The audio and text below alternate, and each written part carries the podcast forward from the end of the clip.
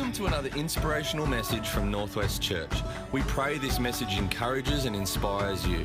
If you would like any more information on what your next step may be, please visit our website at northwest church dot com dot a u.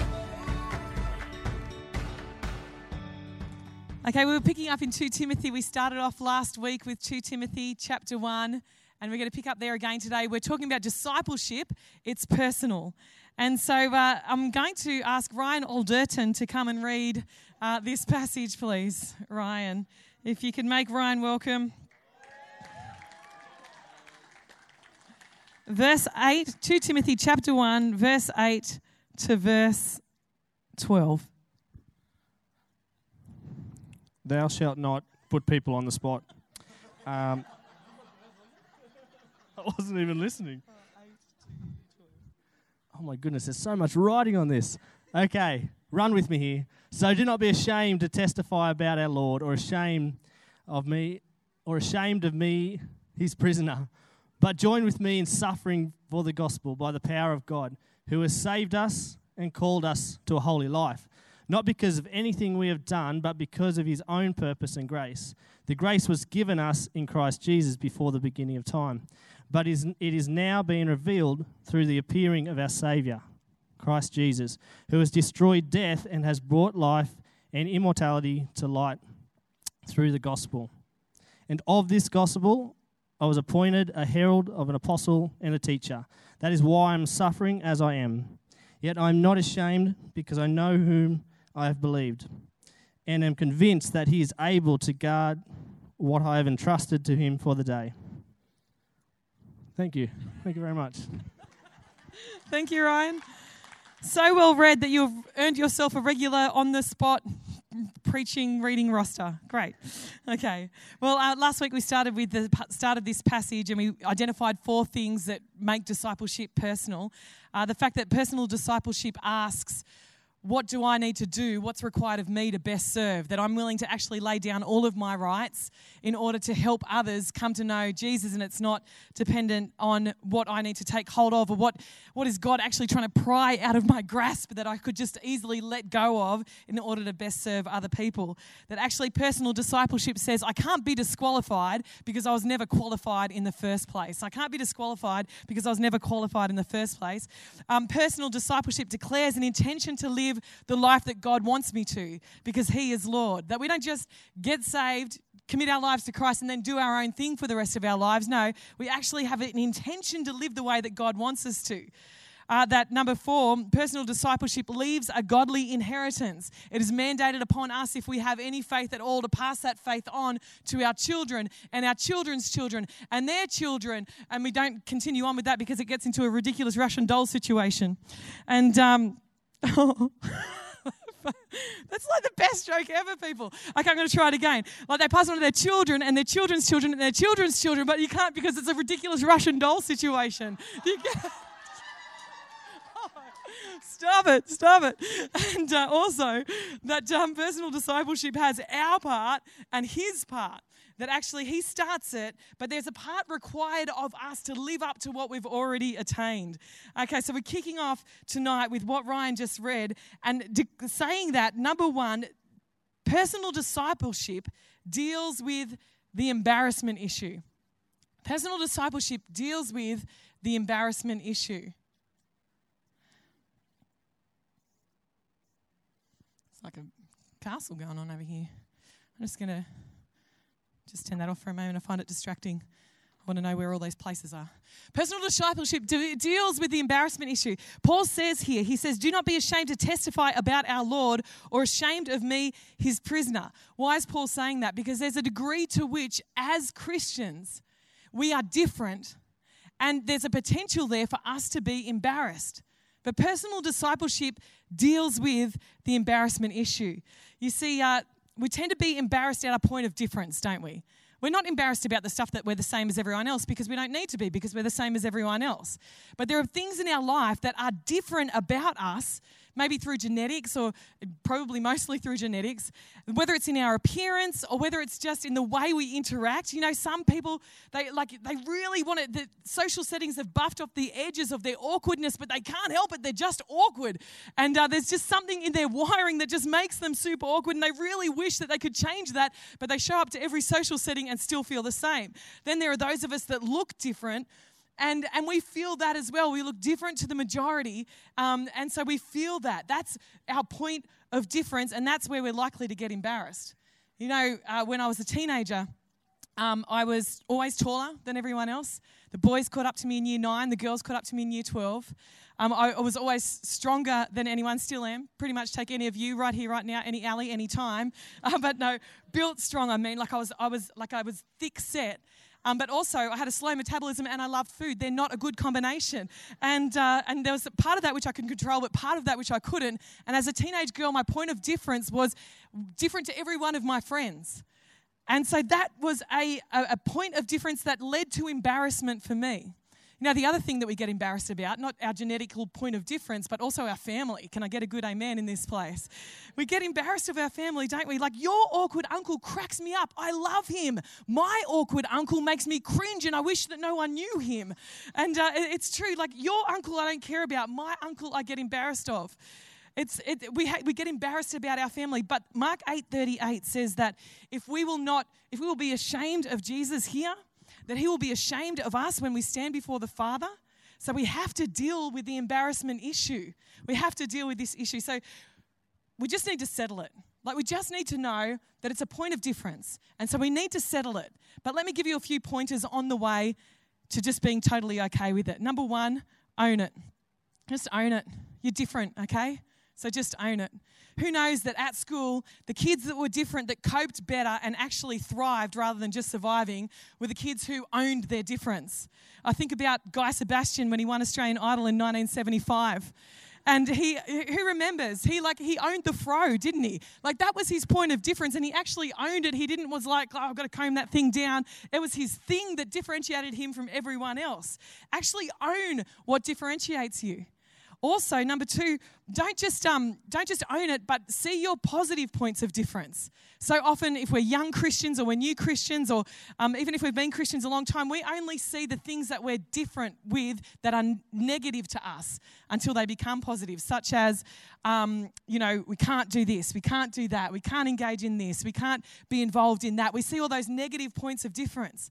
But how about we actually own the positive points of difference? That actually we're not going to talk about you behind your back. You can trust us because we're not the kind of person that talks about you behind your back. That actually we're not going to get involved in slandering anyone. We're not going to, we're actually going to love and honor you in front of your face and when we're away from you. There are a bunch of positive points of difference that we can own with everything because we're Christian. I mean, we need to be different, obviously, but uh, but then we can own those positive points of difference. Um, when it comes to not being ashamed, not being embarrassed, embarrassed, dealing with the embarrassment issue, it's only as big as you make it. It's only as big as you make it. I think about the fact um, in year one, I was at the school fete, and a man in our church, we called each other brother and sister, and uh, and a man came up to me from church, and and I said, oh, hi, Brother Ken, and he said, hey, Bronnie, and um, and I said, oh, do you want me to call you Brother Ken, like, in public, because... You know, like, I was in year one and six years old and I was embarrassed as hell, so I thought he must have been as well. And he's like, no, of course not. Of course you call me Brother Ken in public. I was like, okay, uh, okay, sure. But the fact was, he dealt with the embarrassment issue. If there had been a friend nearby that heard that whole discourse, all of a sudden that was a thing. But if they had have just said to me, why did you call him Brother Ken? I'd have been like, oh, at our church we call each other brother and sister. And they would have been like, oh, okay. Or maybe like, but, but, but whatever, it wouldn't have been that big a thing. It just would have been something that I owned and we moved on from. But finally, as it relates to embarrassment, as it relates to being ashamed, and Paul's asking them not to be because there's a tendency to be. He doesn't need to ask what isn't a, a temptation to be. You've got to settle that you will stand out. You're actually made to stand out. If you've made Jesus your Savior, you are now made to stand out. If you're going to be a disciple, your behavior should be different. You can't be a city set on a hill or a light that's shining or salt that's bringing out the God flavors in the earth unless we actually stand out. You, you, you have to be bland, and you have to be under a bushel, and you have to have a, an electricity outage in order to be none of those things that Jesus mentioned. We're made to stand out. So we need to own it. We need to know it. Luke chapter six, twenty-two to twenty-six, twenty-two and twenty-six, sorry, I think is coming on the screen. Or in my Bible. Luke twenty-six. Luke six. Tell me if you get it. See Mark, Luke, John. Luke six says, oh, wow. Luke's a big book. Um, Luke six, twenty-two. It says, blessed are you. These are some of the things that you can settle in your heart.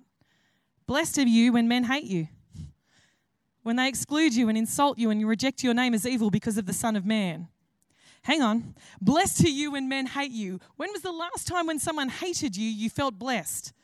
But Jesus is saying, blessed are you when men hate you. And then in verse twenty-six, he says, woe to you when all men speak well of you.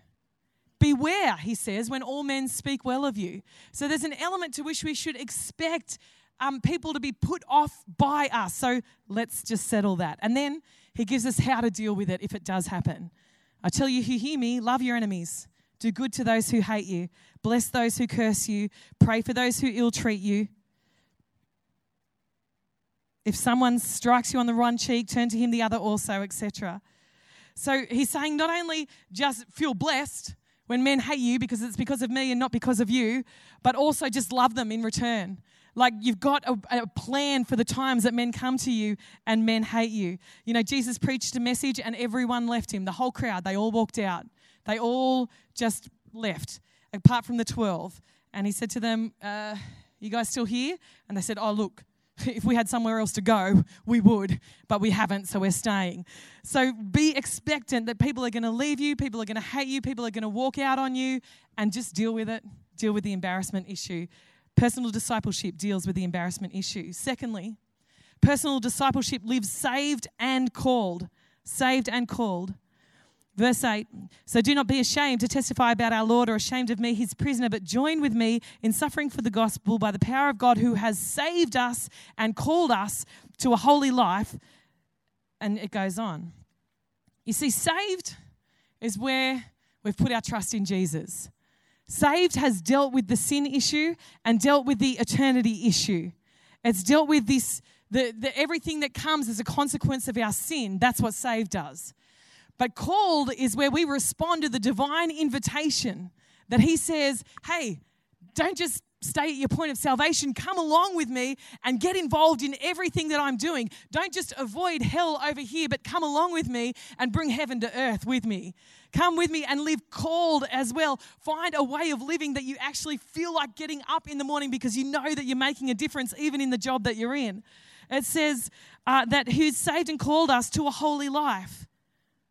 Saved and called us to a holy life. There's this set apartness. Anything that's holy, holy means set apart. So he says he's called us into this set-apart life where you're positively different, where you're actually making a difference in the world. This concept of saved and called can get a bit miscon- misconstrued. It, be- it can become synonymous with just everything just going smoothly and fine. And in our Christian life, when everything doesn't go smoothly and fine, we, we kind of think, oh, maybe I'm not called to this. Maybe I need to quit on this. Maybe I need to go and find where I'm called to because it doesn't feel smooth and fine. That's not what this means. If you're here in church last Sunday morning, David Moore talked about going to a country that holds great threat for him. And he was asked, why? Like, do you get scared? And he said, well, actually, the safest place for me to be is in the center of God's will. And that's what saved and called is. It's living in the center of God's will. I don't know what God's will is. Well, there's a whole revealed will here. We could just start getting about doing that and then let God reveal his personal will to us. Saved and called. Can we throw up Romans chapter twelve, one to two in the Passion Translation? It says, beloved friends, what should be our proper response to God's marvelous mercies? I encourage you to surrender yourselves to God to be his sacred living sacrifices and live in holiness, experiencing all that delights his heart. For this becomes your genuine expression of worship, Stop imitating the ideals and opinions of the culture around you, but be inwardly transformed by the Holy Spirit through a total reformation of how you think. This will empower you to discern God's will as you live a beautiful life, satisfying and perfect in His eyes. A saved and called life is one that is attentive to the Holy Spirit and where He's leading and where He's guiding. You know, in terms of saved and called being, feeling comfortable, His very next thing is an invitation to suffering, or just preceding that. Join with me, join with me in suffering for the gospel by the power of God who has saved us and called us. He's saying that's part of being saved and called, is undergoing suffering. If if you're thinking that this Christian whole Christian thing isn't working out because you feel like you're suffering, maybe it's an indication that it is working out as it's supposed to. Number three, personal discipleship is an ever-deepening relationship. We're going to skip a few verses now and come back to them. Verse twelve says, "Yet I'm not ashamed, because I know whom I have believed, and am convinced that He is able to guard what I've entrusted to Him for that day. For I know whom I have believed and am persuaded that He is able to keep that which I've committed unto Him against that day." Oh, ha, ha, ha, ha, ha, Jard, all you people that don't get to sing songs like that anymore. In your face. Um, but he says here, I know whom I have believed and am persuaded that He is able. Able comes from the word dinatos, which comes from the word dunamai, which means power. That God is able. He has power to accomplish everything that He wants to. I know whom I have believed and am persuaded that He is able to keep that which I've committed unto Him against that day. I love these words. They're full of passion and conviction. And how does Paul get there? How does he get there? And what does he mean by that? He says, I'm, I'm convinced that He's able to guard what I've entrusted to Him for that day. In the original, it doesn't actually say to Him. So some versions say I, what He has entrusted to me, and other versions say what I've entrusted to Him. But if we take it out, it doesn't matter. It's win-win for us. He can guard what He's entrusted to us, which is the gospel of Jesus Christ. So we're not going to fail. We're not going to. We're not on the losing team here. He's able to keep it and guard it, or He's able to guard what we've entrusted to Him, which is our very lives, that even if we die, we live forever with Him. It's win-win for us. But how does he get there? How does he get to a place where he believes and is persuaded that He is able to keep that which He's committed? How does he get there? Well, it's at the start there. It says, because I know whom. I know whom. I know whom I have believed. How do we get to know whom in a way that has that kind of confidence about it? How do we get to know the one that He's talking about that gives him that kind of tenacity and resilience that no matter what comes his way, even death, that he's going to make it? We can see the answer in First Corinthians chapter two, verse two, where he says to them, when I was among you. So First Corinthians two, verse two is written ten years before this last letter to Timothy. In First Corinthians two, verse two, he says, when I was among you. Now, that was five years before that. So we're talking fifteen years before he knows whom. He says, I resolved when I was among you to know nothing except Christ and Him crucified. So at some point, Paul made a decision that he was going to do whatever unlearning was necessary for him as a rabbinical Jew, and that he was going to know nothing except Christ and Him crucified. Then ten years later, he writes in Philippians chapter three, verse ten, he says, I want to know Christ and His resurrection and share in the fellowship of His sufferings. So he's gone from a decision, and then ten years later, he goes to a desire, and then five years after that, he gets to a deep down conviction that he knows whom. So it's a journey for Paul, and it's a journey for us. So my question to you would be, where are you on that journey? Have you yet des- decided that you're going to know Christ? Have you decided that He's more important than anything else in your life? Then has that moved to not just a decision, but a desire that, that now you actually really want to? It's not just a resolution, it's a desire. And are you at the point yet where you have that deep down conviction? I, I, I don't know that heaps of Christians have, where they just know that they know that they know that God will come through for them, that it may not, may not look like they thought it would. It may not be how they thought it would be, but God will come through and will have his way in the end. Are you at that point yet? Because personal discipleship is an ever-deepening relationship with him. Personal discipleship isn't, I made a decision for Jesus and that's it for the rest of my life. It's an ever-deepening relationship. All right, I'm going to see if this works now. Yeah. It's a very big T V. Okay. Because we haven't even gotten to the middle couple of verses, but we're going to finish with these.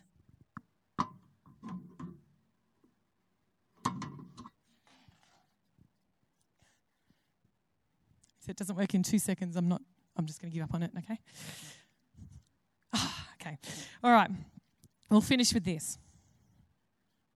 No signal. I hate you, T V. Okay. Okay. Hate's a strong word. You shouldn't say it, children. Um, okay, I'm just going to go with this.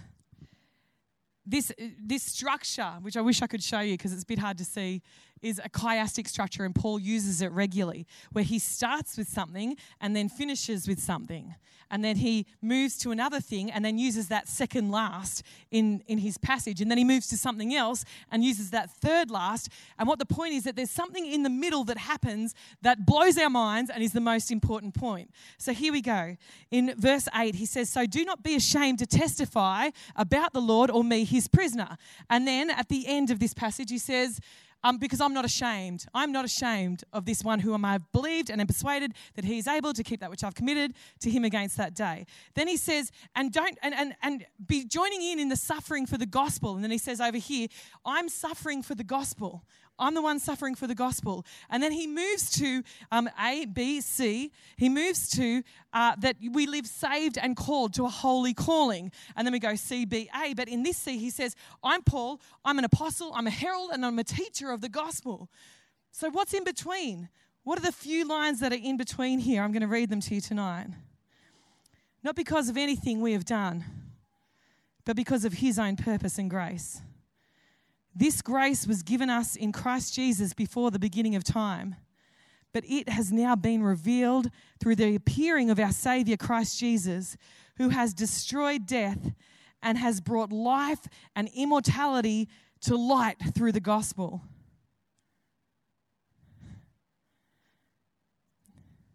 I don't know how you feel about the Christian life, but this freedom that he brings through his free gift is nothing short of stunning. It's been revealed. It's saying that this was not plan B for God. God didn't go, you know, this is a question that we have so often. I get so often in scripture class. Um, well, why did God create us if he knew this is what we'd do? Well, because God already had a plan worked out for what he knew we would do. He wasn't like, oh, Adam and Eve sinned. Uh, conference, what are we going to do, heaven? What are we going to do? We've got to come up with a plan. No, no, no. It says that even before time started, even before the day rose and set, that he had a plan for us. It says that, that the grace was already there before time began. This grace was given us in Christ Jesus before the beginning of time.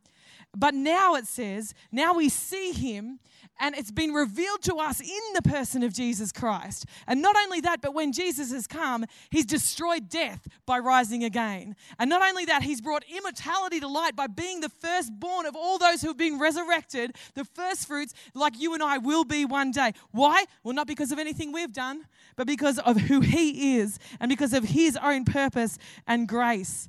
It is magnificent. Second Timothy chapter one, it says, we had nothing to do with it. We had nothing to do with it. It was all his idea, a gift prepared for us in Jesus long before we knew anything about it. But we know it now. Since the appearance of our Saviour, nothing could be plainer.